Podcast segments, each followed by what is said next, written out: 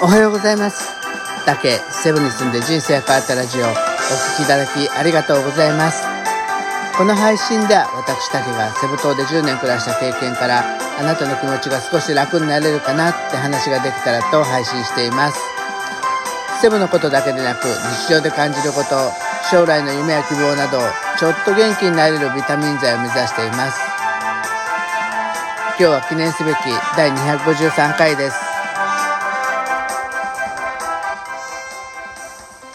とね、今日は、えっとね、ようやく私のところにも、えー、ワクチン接種券が届いたのと、えー、明日からね、え、正式に予約ができますよっていう市からの案内も届きました。だんだんね、ワクチンが、あの、すごく身近なものに感じられています。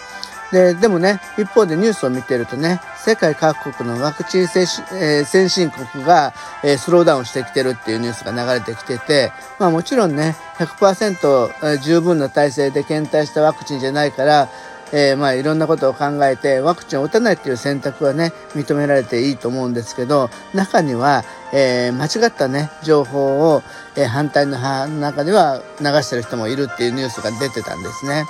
えー、ね、まあそういう今日はねそんなね、えー、デマの拡散について、えー、ワクチンにまつわる、ね、えー、6つのデマっていうのと、えー、なぜね情報が拡散されていくのかっていうのと、えー、最後にね嘘に振り回されないために気をつけること、まあ、そのね3つについて考えていきたいと思います。で至った結論は、まあね、ワクチンの接種は自由だけど反対派のデマっていうのはいただけないと思うんですよね。えー、それぞれ反対意見ね、相手の意見を尊重しながら折り合えるところを賛成派も反対派も探すべきだし、えー、デマを飛ばすとね、自分に返ってくるから気をつけないといけないなっていうふうに思いました。じゃあね、もう少しそれぞれ見ていきたいと思います。まずワクチンにまつわるね、6つのデマですけど、えー、ちょっとそれぞれね、ざっと説明していきますね。まず1つ目が不妊になるっていう噂があります。でもこれは抗体は胎盤に関わる、えー、タンパク質を攻撃し攻撃しないということがもう証明されているのでそういうことはないって否定されてるんですね。2つ目がワクチンで流産っていう噂もあるんですけど、まあ、流産っていうのは普通でもある程度一定量どうしても起きてしまうことで CDC ねアメリカの CDC ではワクチンを受けた3万5千人余りの妊婦も妊婦で、えー、流産や自然になった割合が、えー、増えたかっていうことはそういうことはないっていうことが報告をしています。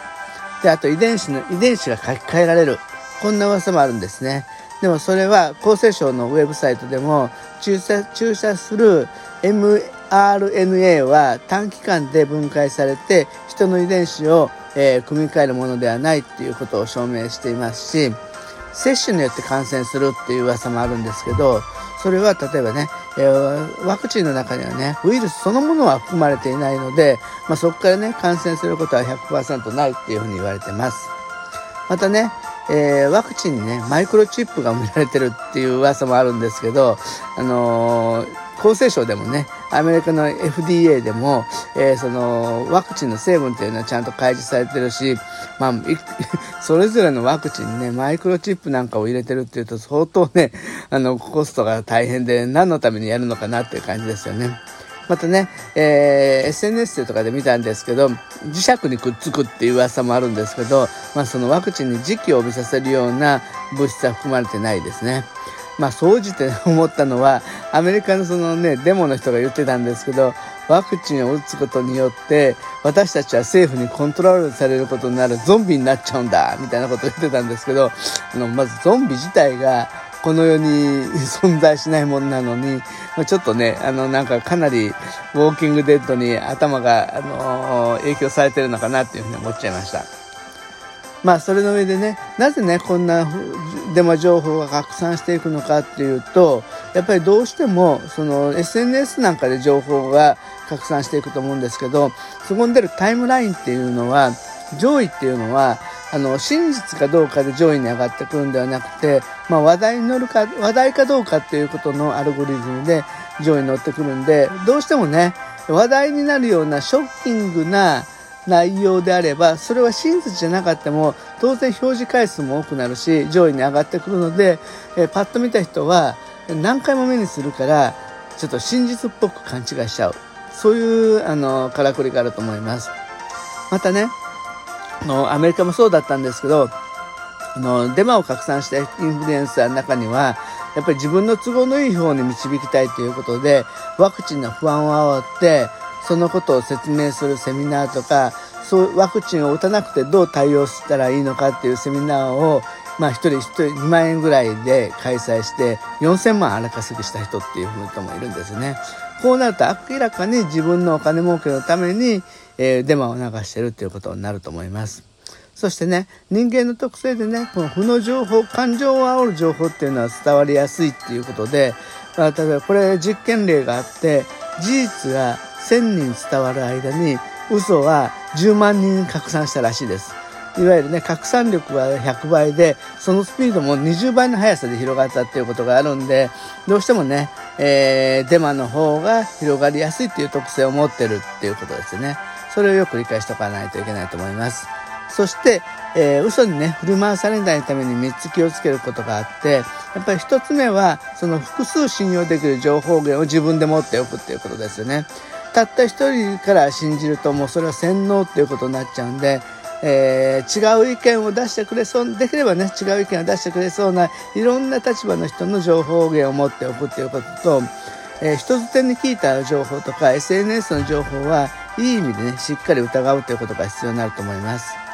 また他にもね、えー、リツイートでね、え情報源を、え拡散するとそれは発信者と同じね、えリスクをリスクを持たないといけないということをね、しっかり明確にね、理解しておかないといけないと思いますよね。だから去年のね、そのリアリティ番組の判決、判決っていうかね、そういう、あの、リツイートだけでも、発信者と同じ罪に問われますよっていうことが、えー、少し表示されたのは、すごく良かったなっていうふうに思います。で、やっぱりね、あの、なんだろう、SNS って情報を広めるいいツールだと思うんだけど、目的っていうことをね考えて何のためにそれをその情報が伝わってきたのかっていうことを考えるとね、えー、嘘って割と自分の中で判断しやすいんじゃないかなっていうふうに思いましたまあ本当にねいろんな噂に踊らされないように気をつけたいと思います